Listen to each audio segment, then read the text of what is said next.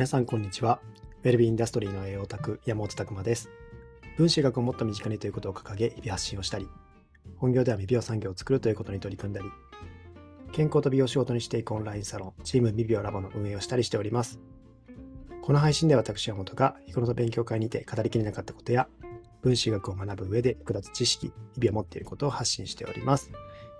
というわけでですね、本日のテーマは、質問力を磨けば理解力が上がりますというテーマでお話ししたいと思います。まあ、先にですね、僕たちのやっていること、えー少しお話しさせていただきたいんですけども、まあ僕たちこのチーム未病オンラインサロンというのを運営しておりまして、まあその中でですね、えーチーム未病コースと山本の勉強部屋コースというのが2つあるんですけども、まあ、山本の勉強部屋コースっていうのはですね、こちらは、えー学ぶをメインにしたところですね。このポッドキャストの有料の、えーまあ、限定公開版っていうところもそこで聞くことができます。まあ、その他ですね、様々、えー過去の勉強会見放題とか、えー今、めちゃくちゃこだわって作ったハーブソルトっていうところもプレゼントしたりも、えーしておりますので、まあ、ぜひそちらもチェックいただければと思います。リンクの方からチェックできます。で、もう一つがチーム未病コースですね。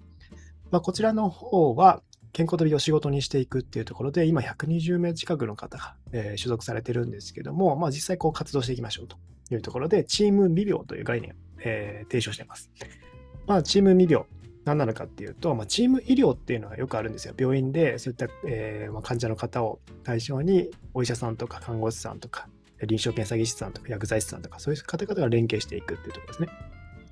まあ、それと同じものも健康づくりの領域で作れないかというところで今、えー考えております。管理栄養士さんとか理学療法士さんとかトレーナーの方とかエステティシャンの方とか、まあ、様々健康づくりのプロの方っていらっしゃるので、まあ、そういったところをですね、連携させていって、えー健康づくり、まあ、世の中に保健室を作るというのを一つ掲げてるんですけども、まあ、そういったところに向けて活動してっております。まあ、非常に盛り上がってきているのでですね、まずこの中の空気感を知っていただけるとめちゃくちゃ嬉しいなと思っております。まあ、ぜひお話、えー一度できればと思っておりますので、個別相談とかもしておりますので、こちらもリンクの方からお願いいたします。あとは、まあ、ちょっとギリギリになってきちゃいましたけども、えーハーブソルトですね。ウェルビーホームプロダクトのハーブソルト、めちゃくちゃこだわって作ってますハーブソルトなんですけど、まあ、こちらをホワイトデーのお返しにどうぞっていう形で、今キャンペーンとして、プレゼントギフトと送料無料っていうのもやっておりますので、まあ、そのあたりですね、えー喜ばれるところとして、調味料って意外とこれもらって嬉しいんですよね。まあ、男性諸君の皆さんっていうところで、えーハーブソルトっていうのも一つ送ってみてはいかがですかっていうところもご案内しておきたいと思います。まあ、ぜひ、えー何かご参考になればと思います。で、今日のお話の方ですね、本題に入ると、まあ、質問力を磨けば理解力が上がりますっていうテーマでお話ししたいと思ってるんですけども、これ結構ですね、今まで言ったかな、言ってなかったかな、ちょっとあの、あんまり覚えてないんですけども、もし言ってたら、まあ、再度大事なので言いますっていうところです。質問力ってめっちゃ大事ですよと。僕も100%できてるかって言われると、えーまだ苦手な部分があるので、えーそのあたりはご了承いただきたいんですけども、この質問力を意識するってことですね。まあ、どういうことかっていうと、まあ、例えばセミナーとか受けたときに、その内容で最後って質疑応答って絶対あるじゃないですか。で、そこで、まあ質問が一つできるかどうかによって、その日のセミナーの理解度って変わってるよっていうところなんですよ。結構あるあるなのは、まあお話聞いてバーって聞いて、質問が思いつかないっていうところですね。これって実は、まあ質問が、えーまあ、全部理解できてないだけなのか、あんまりこう入ってなくて、質問が思いつかないだけなのかって、これ運命の差があるんですよ。質問が一つ考えつくかどうかで、その日の理解度っていうのを見るっていうのを僕の中では一つ基準としてたりします。で、なお要求を高いのを求めるならですね、その主催者の人に、いい質問ですねって言われる質問を考えるんですよね。それをひたすら考えることによって、めちゃくちゃセミナーへの集中度っていうのが上がります。なぜなら理解してないと質問できないから。ですし、一回言ってしまっていることって、まあそれ質問したら、あさっきも言ってましたけどなっちゃうんじゃないですか。っていうところではしっかり聞こうという意識が生まれるんですよね。だから意外と多いのは質問の時に、まあ、一回言ってたらごめんなさいっていう形。まあそれは、まあ、あの前置きとしてありなんですけども、えー、そういったところで、えー、まあ理解してるからっていうのを主催者側から見てもですね、あ、この人はあんまり聞いてくれてなかったんだなとかっていうのが質問でバレちゃうところでもあるし、さらにその質問の仕方ですよね。いかにその人が答えやすいポイントを絞ってどこを答えたらいいのかなっていうのが分かる質問。まあ、結構多いのは、なんかこう、ポンポンポンって3つぐらい並べちゃって、えー、なかなかこうですね、質問の答える側も難しいっていう質問があったりします。どこ聞きたいのかな？何がこれ、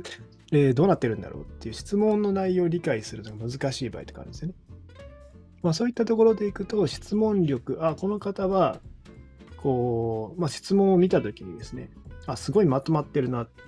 あ、理解してくれてるんだなっていうのが、実は逆から見るとすごい分かったりもしますね。まあ、そのあたり、まあ今日伝えたいのはそこなんですよ。質問力っていうところで、要は質問を考えるっていうのを常にセミナー中意識しておくと、いろんなことを理解しないといけないし、理解できてないところは質問として聞けばいいので、当然ですね、そういった形で、そういったセミナーの質っていうのは上がってくるかなと思います。で、まあ、理解力っていうところも相乗効果で上がってくるので、すごくいい感じの、えー、勉強ができるってとこですね。まあ、逆に、さらっと聞き流してしまっていると、質問ってできないんですよ。これもさっき言ってた通り、あ、なんか聞き流してるところで、これ言ってたらどうしようって気持ちにもなっちゃうんですよね。なのにこんな質問してもいいのかなとか、っていうのも思っちゃったりとか。結構質問ってやっぱり勇気がいる場所ではあるんですけども、一つ挑戦してですね、それを言ってみるとか。あとは、まあ言わなくても自分の中で質問を考えておくってとこですね。そのあたりはかなりこの理解していく上で重要なのかなと思います。本当に今日はそこがかなり、えー、重要だなって改めて思ったので、こう言っておきたかったなっていうところでテーマにしてみました。まあ本当にですね、えー、まあ、質疑応答の時間って、まあ、結構無料の勉強会とかでもそうなんですけども、なかなかやっぱ出てこないですよね。で、誰かが一つポンってこう、投稿すると、その後どんどんポンポンポンポンって出てきたりするんですけども、なかなか初めにこう質問をするっていうのは、皆さん苦手だと思います。当然僕も、先陣切って質問するのって、やっぱり苦手な部分ありますけども、でもまあ、話す側になってみるとわかるんですけど、そうやって先陣切って質問をしてくれる方とか、わからないところを素直に聞いてくれる方っていうのは、すごくですね、えー、助かります。セミナー主催者側からしても助かるし、そういった人の名前って結構覚えちゃいますよね。まあそういった形でその方に覚えてほしいのであれば質問っていうのも積極的にしていった方がいいし、ただ、まあ、質問するときのマナーとして、そこの前提として質問は1人1個までですよとか言われていれば、その時に2、3個持ってってしまうと、この人話聞いてないよねっていうので、逆にマイナスになってしまうので、しっかりまあルールに基づいて何を聞きたいのかっていうのを明確にしていくっていうのが重要かなと思います。質問するときにですね、これ結構重要なのは、この部分が聞きたいです。なぜならっていうような言い方は一番いいんですよね。まあ、なかなかそのとっさにできないので、僕も失敗するときあるんですけども、そういった形で何が答えてほしいのかなっていうところですね。を言って聞くと。で、質問が数点あるときは先に数点あるって言うってことですね。これで結構爆死してる人を 見たことがあるので、えー、何個も羅列していくと、これあの、まあ、これも主催者側の気持ちの方なんですけど、覚えられないですよね。口頭で言われたやつを3つ覚えるっていうのは結構難しくて、何の質問でしたっけ？ってもう一回聞き直さないといけない。で、まあ、しっかりと3つあるなら3つって言って、その人が3つあるんだなっていうのを用意しといてあげるっていうのも重要かなと思います。まあ、そういったところですね、意識しながら、ぜひ、えー、セミナーとかも受けていただくと、さらに知識のブラッシュアップとか、もうその時の集中度っていうのは変わってくるんじゃないかなと思いますので、まあ、ぜひご参考にしていただければと思います。ぜひですね、えー、このあたりは、僕は多分無意識的に意識しているところになるのかなっていうような感じですね。